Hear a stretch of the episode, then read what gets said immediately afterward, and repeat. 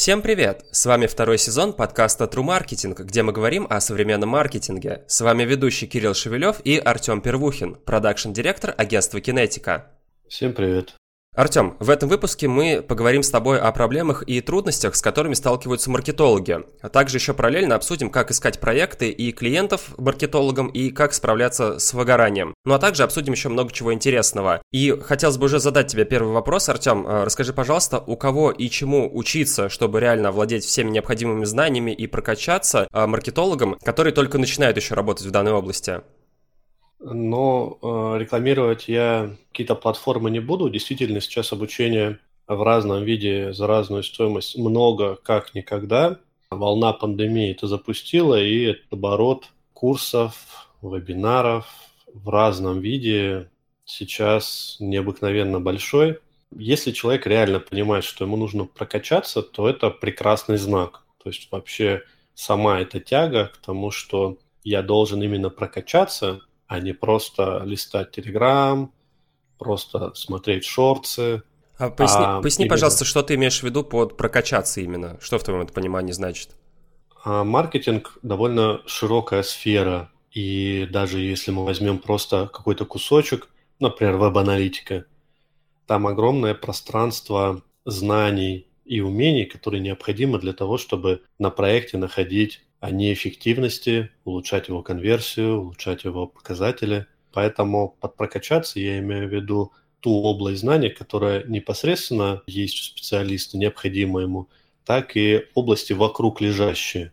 То есть понятно, что веб-аналитик должен хорошо понимать экономику для того, чтобы правильно интерпретировать экономические показатели, хорошо понимать воронку, глубже разбираться в целевой аудитории для того, чтобы их разделить правильно на когорты. Вся эта область, она абсолютно понятна, и структура вот этой вот аналитики, она есть, ее можно найти в любом источнике, который касается маркетинга.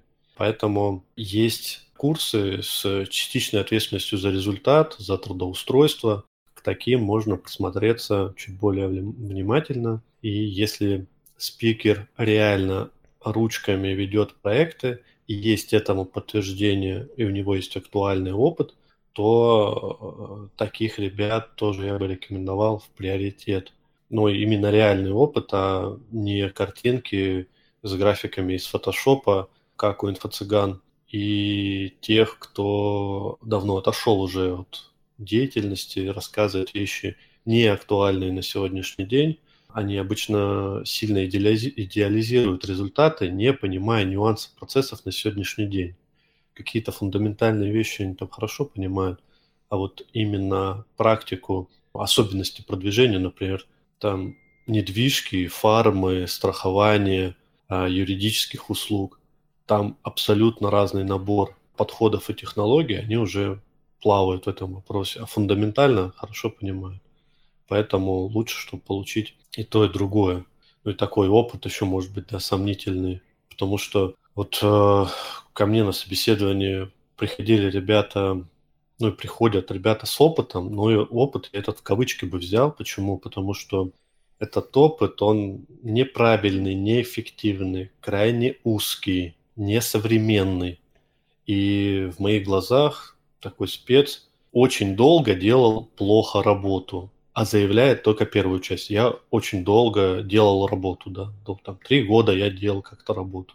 И когда я говорю о том, что ты можешь претендовать у нас только на джуниор позицию, люди обижаются вместо того, чтобы а, радоваться, и меня это несколько удивляет. И усугубляется проблема тем, что такие ребята свой багаж прекрасно продавали. Кому они продают его, да? Они продают его некомпетентным предпринимателям, потому что кто еще там купит их эти истории успеха, в кавычках, да, и кто не может проверить матчасть, знание матчасти, знание технологий. Конечно, предприниматель. Конечно, опытные заказчики заложат некую финответственность в результат, но более хитрые спецы будут рады и там предоплате или какому-то этой части фиксированной, потому что у них этих проектов там 30, и они там нагружают себя этими обязательствами, особо не парятся. Поэтому к опыту я всегда э, прикладываю, какой именно опыт. Э, слишком уж я часто видел ребят, которые долго плохо делали свою работу и огорчаются тем, что вот это вот скилла, обучение, прокачивание, о чем я говорил, его не происходило, потому что незачем. Предприниматель и так, как говорится, схавает, да, то есть и так его там какие-то отчеты невнятные, какие-то показатели, какие-то отмазки, все это примет, вместо того, чтобы выгнать его к чертям там и сменить подрядчика. Возвращаясь к теме обучения, почему вот маркетологи не всегда грамотные? Ну вот потому что их так учат. Никогда не винил ученика за знания, которые он там получил какие-то кривые. Потому что рынок сформировал таких вот горе-специалистов, и говорю, что их много. А хороших ребят, наверное, еще больше, но вот их становится много. А у инфо-цыган нет ответственности. У них нет ответственности. Они что-то рассказали, им пофигу, как усвоен материал, на каких проектах это применяется. И, к сожалению, каждый второй пытается монетизировать какие-то свои там скудные знания. То есть ребята, начинающие, пытаются сэкономить вместо курса несколько десятков тысяч рублей, идут на курсы за там, тысячу рублей или вообще пытаются где-то скачать какие-то бесплатные. И от этого фундаментально знания можно получить, но практически человек плавает сильно. И сам я верю только в менторство. Менторство и наставничество, причем наставничество многомесячное и дисциплину. Все. Остальное все всегда под рукой. Книжки, YouTube. Из фундаментальной части ничего не нужно покупать, на мой взгляд. В курсы в виде систематического вот получения базовых знаний, они все и так открыты. За это не надо платить, я вот в этом убежден. А вот менторство и наставничество – это ключевое. Вот за это, это уже да за это можно заплатить. Сам я формирую в кинетике по своей системе, то есть вот по такой же логике формирую программы обучения в продакшене, куратором направлений также говорю делать. Это система интенсивов, где, где человек сильно погружается в среду именно прикладного маркетинга. И на проблемах, которые есть у реальных клиентов, он генерит гипотезы, и у нас вот в агентстве это работает лучше всего потому что человек получает часть академической, как вообще это устроено, часть практической и сразу же часть заданий по проекту, у которого есть история, у которого есть метрика, у которого есть набор виджетов, у которого есть запросы, у которого есть брифинг, и он сразу же погружается. То есть он немножко вдохнул воздуха и все, и под воду пошел для того, чтобы исследовать мир а не то, чтобы сидит там эти курсы, лекции начитывать, насматривать из Ютуба. Абсолютно это неэффективно. Долгий процесс. Сейчас это плохо работает. С учетом того, что люди в целом плохо запоминают информацию, эта мышца немножко атрофировалась, нет необходимости человеку помнить много, забывает мгновенно. Поэтому, вот, резюмируя, я бы дал совет начинающим и продолжающим ребятам в области маркетинга, работающим, договориться о менторинге тех, кто действительно успешен в делах, кто а, практикующий специалист. Скорее всего, у этих людей нет такого пиара, нет курсов, а они заняты в проектах, и можно попытаться договориться, чтобы человек выделил там, два часа в месяц на проверку задач и два часа на постановку новых. Вот на самом деле этого достаточно, то есть мотивация, дисциплина и вот такой менторинг достаточно для того, чтобы здорово прогрессировать. Это гораздо лучше, чем просто слушать, когда выдают какой-то материал без наставничества. Ты его не впихнешь в свой проект, а ходишь как в кино. Вот сходил, кино посмотрел, на ближайшие полчаса или час набрался впечатлений, обсудил его с кем-то и все, и забыл. Вот так часто работает такие вот просто лекции, академическая часть. Поэтому только нарративный подход делаем и обучаемся. Смотри, Артем, вот мы сейчас говорили с тобой про обучение, а можно ли вот как раз период обучения, когда человек получает знания, совмещать с практикой? Ну, я об этом и говорю, только фокус на то, что практики 90%, а не 10%. Потому что я, когда готовился к выпуску, посмотрел несколько обучающих, вот которые в топ-10 платформ и курсов, ну, там вообще распространено о том, что домашние задания делать не надо, все у нас. Да как не надо? Это вообще с ума сошли. То есть там ребята, им вообще, я вижу, что им плевать на то, как обучиться. Им нужно сделать фастфуд инфопродукт, который быстро и хорошо продается. С чем там выйдет маркетолог к своему будущему работодателю или зайдет в проект, вообще плевать. И меня это сильно огорчает практике 90% домашних заданий должны быть очень высокоинтенсивными. Я такие интенсивы разрабатывал сам в агентстве для специалистов. Это отлично работает. То есть у нас человек погружается 7 часов из 8, делает практические задания, вовлекается в проект, расширяет кругозор, и все это он опыт переживает, через себя проводит. Это абсолютно другое, чем когда ему это вещают, рассказывают. Поэтому у человека должна быть убежденность, происходящая из собственного опыта. Это реально ценное, мощное, уверенное знание. Потому что у нас какие есть три типа да, получения информации, которое переоценено, осмысление информации и применение на практике. Вот э, поиск и сбор информации, включая там книжки без моментального внедрения в свой проект, я считаю, что это такая форма прокрастинации просто.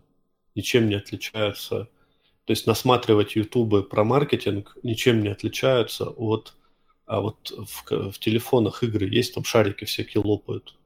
Ничем с точки зрения результата, мне кажется, не отличается. Там, как бы это ни звучало. Конспектирование, вовлечение, внедрение проекта, тогда да, тогда это работает. Ну смотри, насколько я понимаю, чтобы выполнять практику, нужно работать на каком-то конкретном проекте. А расскажи, пожалуйста, а где вообще тогда брать эти проекты для маркетолога? А, ну, где брать проекты? Зайти в рейтинг агентств, зайти на каждый э, сайт в кейсы, посмотреть кейсы, написать честное, открытое, адресное письмо, что вижу, что вы работаете с такими-то брендами.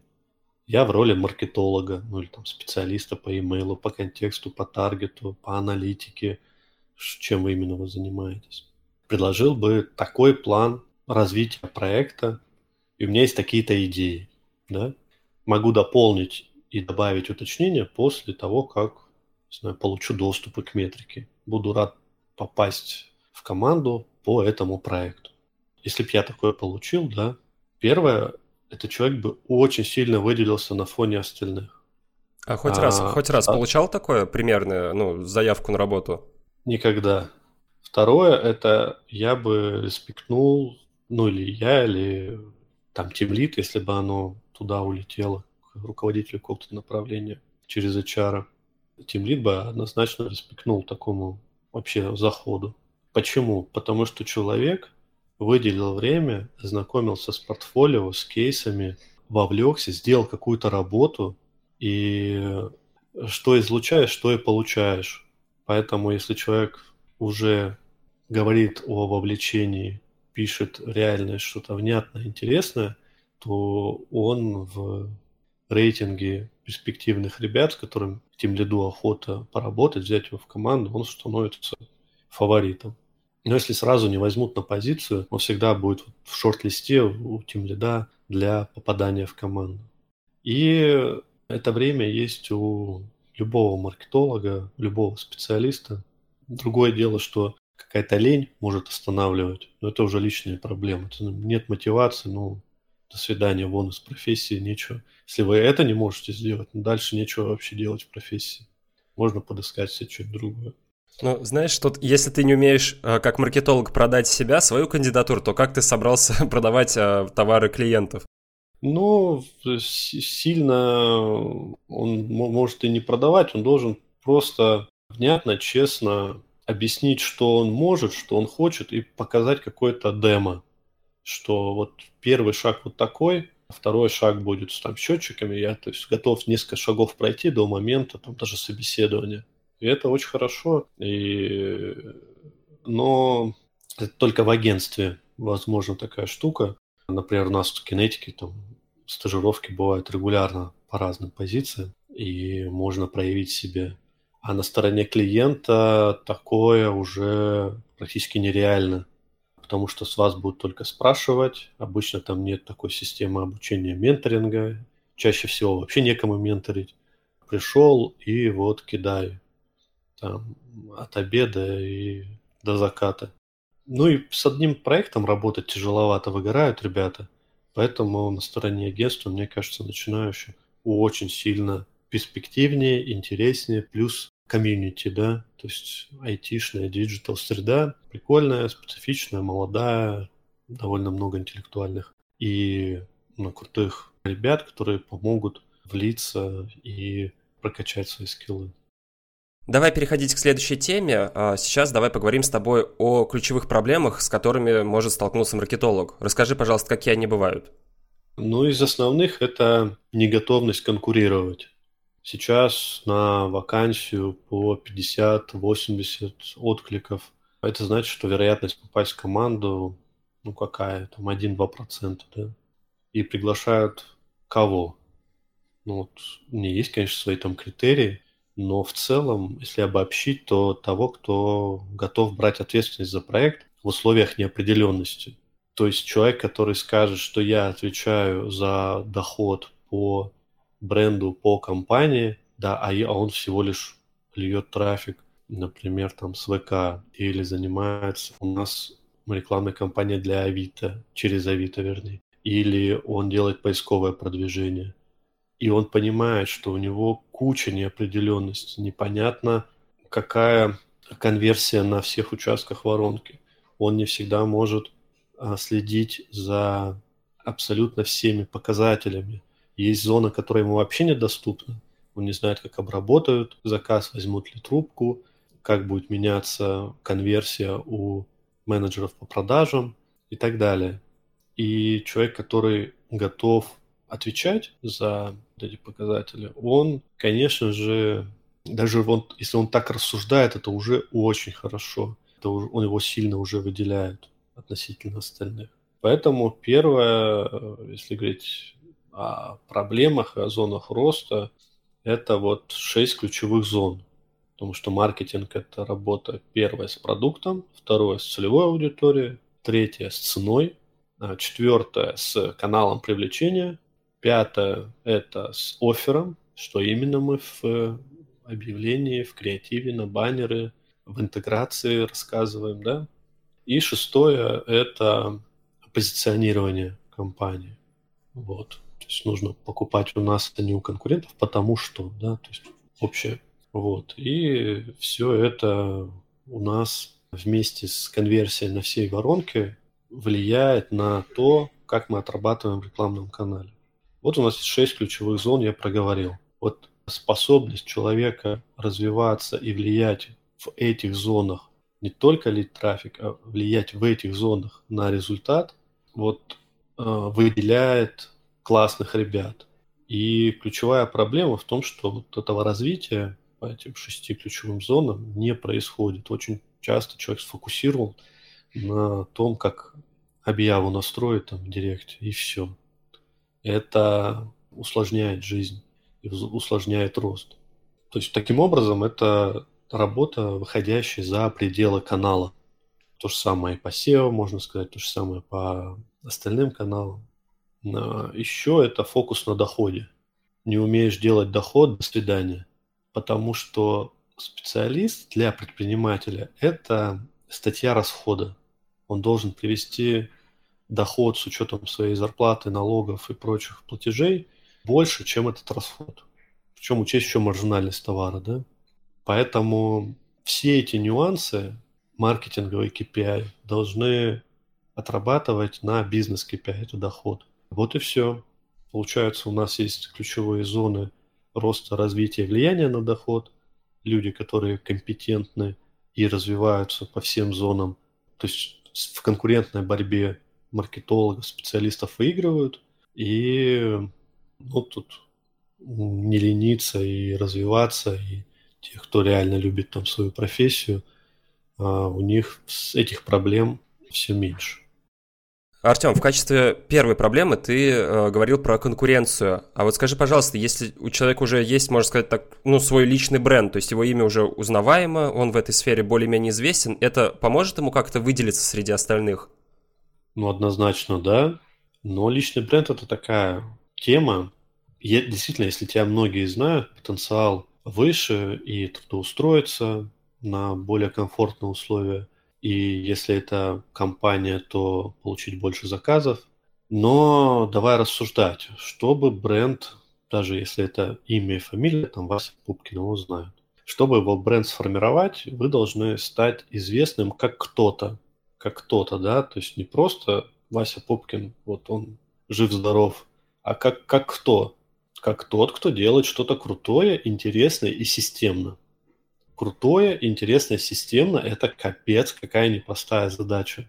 Потому что если ты какую-то одну штуку сделал, все, информация уже прошла, вот какой-то там поток трафика получил, все, он иссяк. Получается круто и интересно делать системно, это уже большая задача. А с учетом того, что на это время надо находить, и аудитория всегда поймет, если ты сделал не круто, если это у тебя капитан очевидность, то ты не получишь свои просмотры, там лайки и так далее. Тут у нас, получается, есть в личном бренде две важные переменные. Делать интересное, крутое и иметь бюджет донести это до аудитории. От того, что ты в своем там телеграм-канале опубликовал что-то крутое, интересное, и у тебя там есть полтора подписчика, а вообще никак с личным брендом ничего не произошло.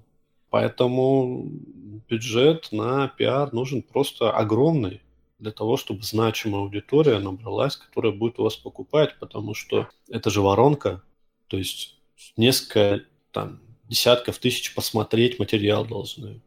Так как это системная история, нам нужно эти показы все найти, докупить, донести эту мысль, которую мы хотим, экспертную. Из них какая-то тысяча, не знаю, там вам доверяет. Потом по воронке какие-то единицы у вас покупают. Тоже воронка. Смотрят, доверяют, покупают. Ну, вот у нас на VC блог, ну, он так называется, моим именем, Артем Первухин. Так как от первого лица просто лучше работает и продается. Но вот охват э, несколько там, тысяч показов в месяц. То есть у нас там бюджет на, на редакцию несколько человек и бюджет на дистрибуцию несколько десятков тысяч рублей. А лидов, ну, я не знаю, в месяц пальцев одной руки хватит пересчитать. То есть воронка из нескольких тысяч показов выливается там в какие-то капельки, которые капают. Поэтому это не так просто. Это люди подрываются вести под личным брендом, понимать, я буду фотать то, что меня окружает. Вот тут травинка, вот колосок, вот я с друзьями в баре, вот я на конференции. Это не личный бренд. Это, ну, это, ну, я не знаю, это интересно только приятелям, друзьям. Это не про то. Или начинает капитан очевидность. Вот. Надо делать свою работу хорошо, а плохо не надо. Ну и в таком русле. Короче, дичь всякая, то есть это тоже не... Это антиреклама. То есть человеку там, слушатель или читатель, который читает, он лепит такому спикеру на лоб невидимый стикер «Капитан Очевидность», и все, и там отписывается или там пролистывает. Все. Вот, и такой инструмент очень непростой. Если его классно настроить, есть бюджет и есть команда, то, конечно, это отлично работает. Или если человек реально талантливый, классный, умеет штуки какие-то доносить. Даже иногда какие-то сложные вещи простым языком, да, вот хороший редактор, например. Прекрасно. А можно это использовать, получать свои заказы, получать свою известность, и это здорово будет помогать. Давай теперь поговорим про личные качества маркетолога. А, расскажи, пожалуйста, какие а, личные качества могут маркетологу мешать и с чем лучше поработать в этом плане? Отсутствие дисциплины, отсутствие цели и жалость к себе. Вот и все. Э, эти качества мешают развиваться, на мой взгляд, очень сильно не только маркетологу, но вообще человеку в профессии. Масса несамостоятельных нытиков, негативщиков, которые ищут бесконечно оправдание своей инфантильности, беспечности. Но это большая проблема. Вместо того, чтобы взять, собрать себя в кучу и получить результат, ищут поддержки, ходят к психологам. А, конечно, если действительно психологические проблемы, конечно, необходимо обращаться к специалисту, я здесь абсолютно согласен. Но, на мой взгляд, среди своих приятелей есть экземпляры, которым нужно просто, извините, под сраку дать просто и немножко собраться им, и включиться в работу, и все у них получится. Ну и вот мне кажется, что это проявляется даже вот в целом вокруг. Смотрите обороты беттинговых игровых платформ. Инфо-цыган, Блиновскую возьми, да, будь она неладна. Хм. Колоссальные суммы, колоссальные суммы. Просто я, я то есть колосса, это быстрые халявные деньги людей интересуют, а не дисциплина никакая, о которой я говорю. Ну, что такое халява? Это вот лень, умноженная на жадность. Ну, это знаешь, еще как и... желание верить, что действительно в жизни есть какой-то, знаешь, такой счастливый рецепт, когда ты практически ничего не делаешь, а получаешь много. Но все-таки жизнь у нас работает так, что чтобы получить много, и нужно делать много, а иногда, иногда даже больше, чем ты можешь получить. Ну, типа, делать по объему. Да, то есть э, вот эта вот э, лень и жадность, она всегда была, конечно, и громкие истории с пирамидой и прочее – если уж там отвлечься, то это всегда были колоссальные суммы, а всегда такая аудитория. Но сейчас общество немножко развивается, но это никуда не делось, к сожалению. И мне бы хотелось, чтобы вместо экземпляров типа инфо-цыган, каких-то вот там, не знаю, там, ребят с сомнительными профессиями, были наоборот. Вот такие энтузиасты, которые доносят ценности, которые позволяют человеку развиваться, цели, непрерывная работа, движение к ним, а не то, что я работаю один час в неделю, и вот у меня такие... Люди на это, конечно, подрываются, верят, платят, потом сидят у разбитого корыта. При этом, конечно, много и перспективных, прекрасных ребят, Маскинетики вообще каждый бриллиант, не меньше. Поэтому желаю всем слушателям, если они ленятся и ноют, взять себя в руки, прописать цели, сделать первые шаги к развитию, и все отлично получится. А менторинг, про который я ранее говорил, а он поможет еще и вот такой, как в зал ходишь, вот с тренером полегче все равно, понимаешь, что тебя ждут, тебя там подбодрят, и вот в этом плане найдите для себя своего вот такого человека, который будет вам иногда бодрить вас и в рабочем плане. Смотри, а вот такой тебе интересный вопрос. Если к вам на работу устроится человек, э, начнет работать, и вот через какое-то время ты поймешь, что вот он обладает как раз вот этими качествами, негативными ленью, там ничего не хочет делать и так далее, мало к чему стремиться. Ты дашь ему шансы справиться, или будет для тебя уже понятно, что ну с этим человеком точно каши не сваришь, сколько ему времени не давай и так далее? Ну, по-разному было. Вообще он просто, если он будет нерезультативен, система его сама выдавит. Были ребята, которые интенсив, например, проходили отлично, а потом вообще расслаблялись конкретно. То есть я этого, меня это удивляет. Бывают ребята медленно-медленно набирают обороты, но потом, когда набрали, вообще потрясающий результат. Некоторые ребята у нас на основной позиции, на которую заходили, проявляли себя не очень хорошо, а уходили. Вот у нас девочка приходила вообще менеджером проектов, а ушла в канал, специалист по контекстной рекламе. Прекрасно себя раскрыла именно как специалист в канале. Поэтому сама лень, она вот как паразит, она съедает человека, потому что он, ну, ему все понятно, ему немножко скучно становится, и иногда человек просто медленно тлеет, там, выгорает от ну, такой немножко одна, однотипная работа, да. Поэтому бывает такое.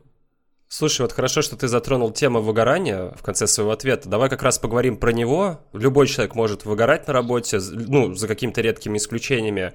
И расскажи, пожалуйста, как вообще следует бороться с выгоранием? Ну, что такое выгорание? Это потеря интереса к деятельности. Вот. Я не согласен, что это про какую-то усталость, там, стресс. Все это фигня. Ну, посмотри на мужиков, которые отработали по 8-10 часов, приходят домой и играют в компьютерные игры. Там столько энергии и, и рвения, что удивляешься, откуда вообще после такого интенсивного рабочего дня, откуда у тебя вообще это?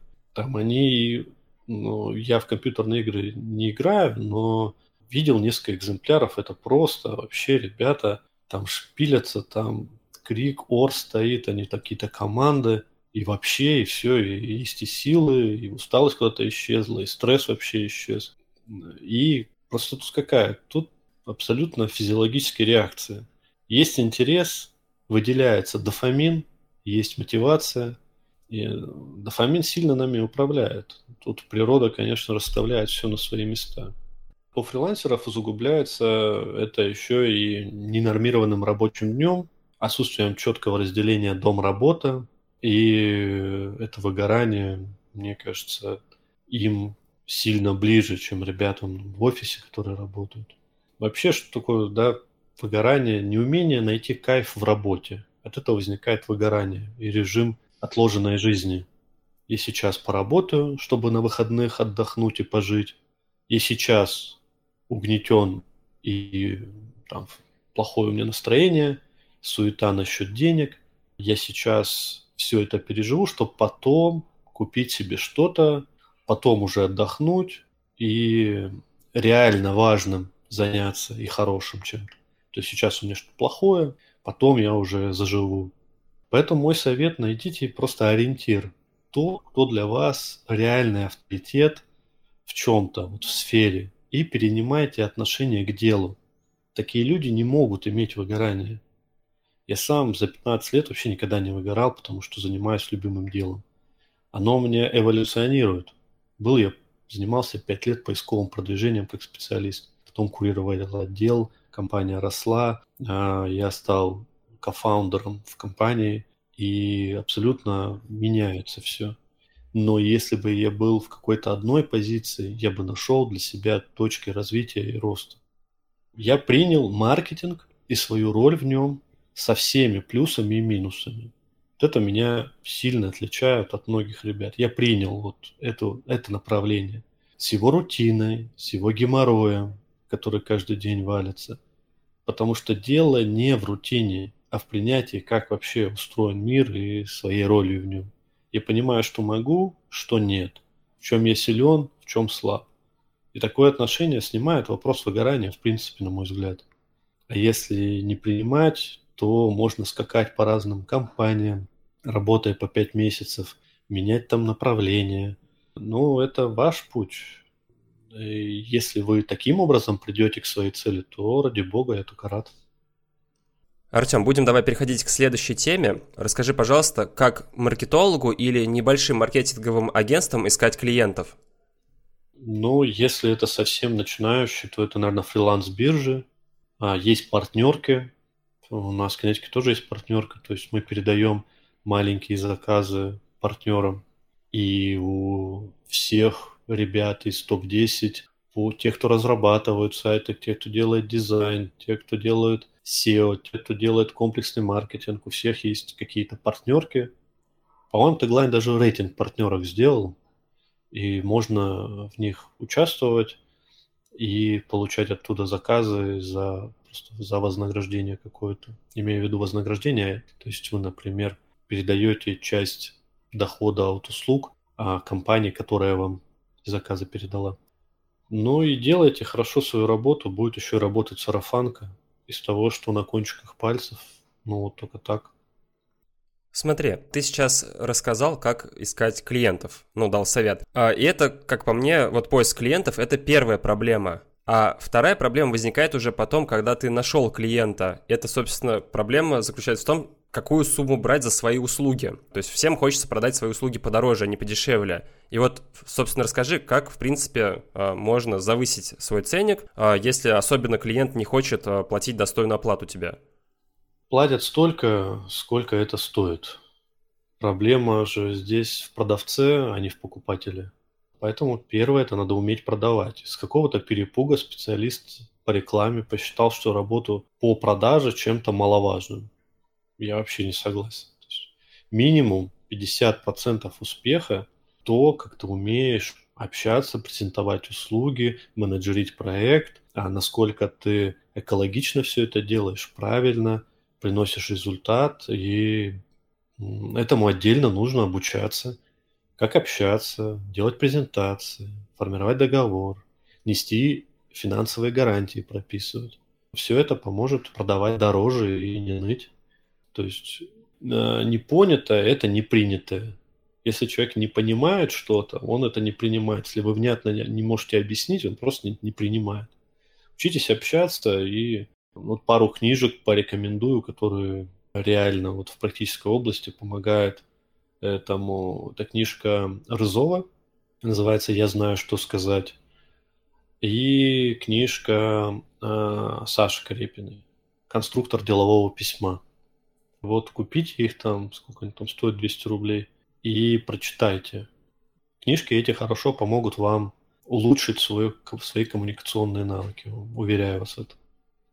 Артем, давай перейдем к последней нашей теме. У нас осталось не так уж много времени. А, смотри, сейчас многие продают всякие разные стратегии, таймпланы, аналитики, ну и все с этим связанное. А, вообще, как правильно продавать а, работу такого характера и как вообще продавать ее там подороже? Аналитика качественно, прекрасно для проекта, позволяет понимать ориентиры, но вот именно если говорить о генерации идей, то мое убеждение, что сама идея, она вообще и советы ничего не стоят. Ее, эти советы нельзя продать, они вообще не актив. Наоборот, э, я бы даже сказал, что они стоят отрицательных денег. Ведь для реализации нужно вложиться. Получается, кто-то должен в эту идею поверить, вложиться, под чью-то ответственность это делать необходимо, а по чью, вот предпринимателю по чью ответственность все эти идеи реализовывать, вкладывать деньги, силы команды. Ну вот под свою, да. Поэтому если доверие и опыт у маркетолога есть в этой сфере, то окей. Если нет, то э, риски с маркетологом нужно разделять, на мой взгляд. Поэтому вот эта аналитическая часть, которую нельзя потрогать, которая является набором отчетов, набором идей, опорных данных. Вот не очень хорошо, если результатом является информация ради информации. Если маркетолог не может нести ответственность за то, что если мы по этой дорожке побежим вместе с ним, вложим кучу времени и денег и не добьемся результатом, то, ну, извините, аналитика была не очень, не, нифига есть как какой-то, какую-то ответственность, не знаю, постоплата должна быть какая-то. Если человек предлагает аналитику, такие вот продукты, по которым он говорит, ну вот так-то, так-то делайте и будете чемпионом. Нет, давай, дружок, мы... Ты, если ты нас убедил графиками, цифрами, то давай мы уже как добежим. Если добежим, то если будет результат, мы еще бонус заплатим. Не будет результата, сорян, мы и так попали на деньги и силы, и ресурсы, давай-ка еще и постоплату мы тебе платить не будем. Все-таки дорога, по которой ты предложил бежать, она привела нас в тупик или результат значимо не улучшился. То есть я вот так рассуждаю про это. Так честно по отношению к предпринимателям, которые платят за это. Второе – это реализация. Кто все будет вообще делать? Должен быть четкий ответ. У меня был случай в этом году. У меня редактор у меня делал исследование неделю. Исследование, как делать посты на IVC, какие мы ошибки допускаем, все такое. В итоге начал мне защищать. Он какой-то там листов А4, не знаю, там 15 страниц.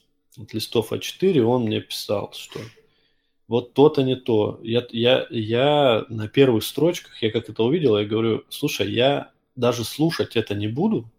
Если это работает, я увижу результат.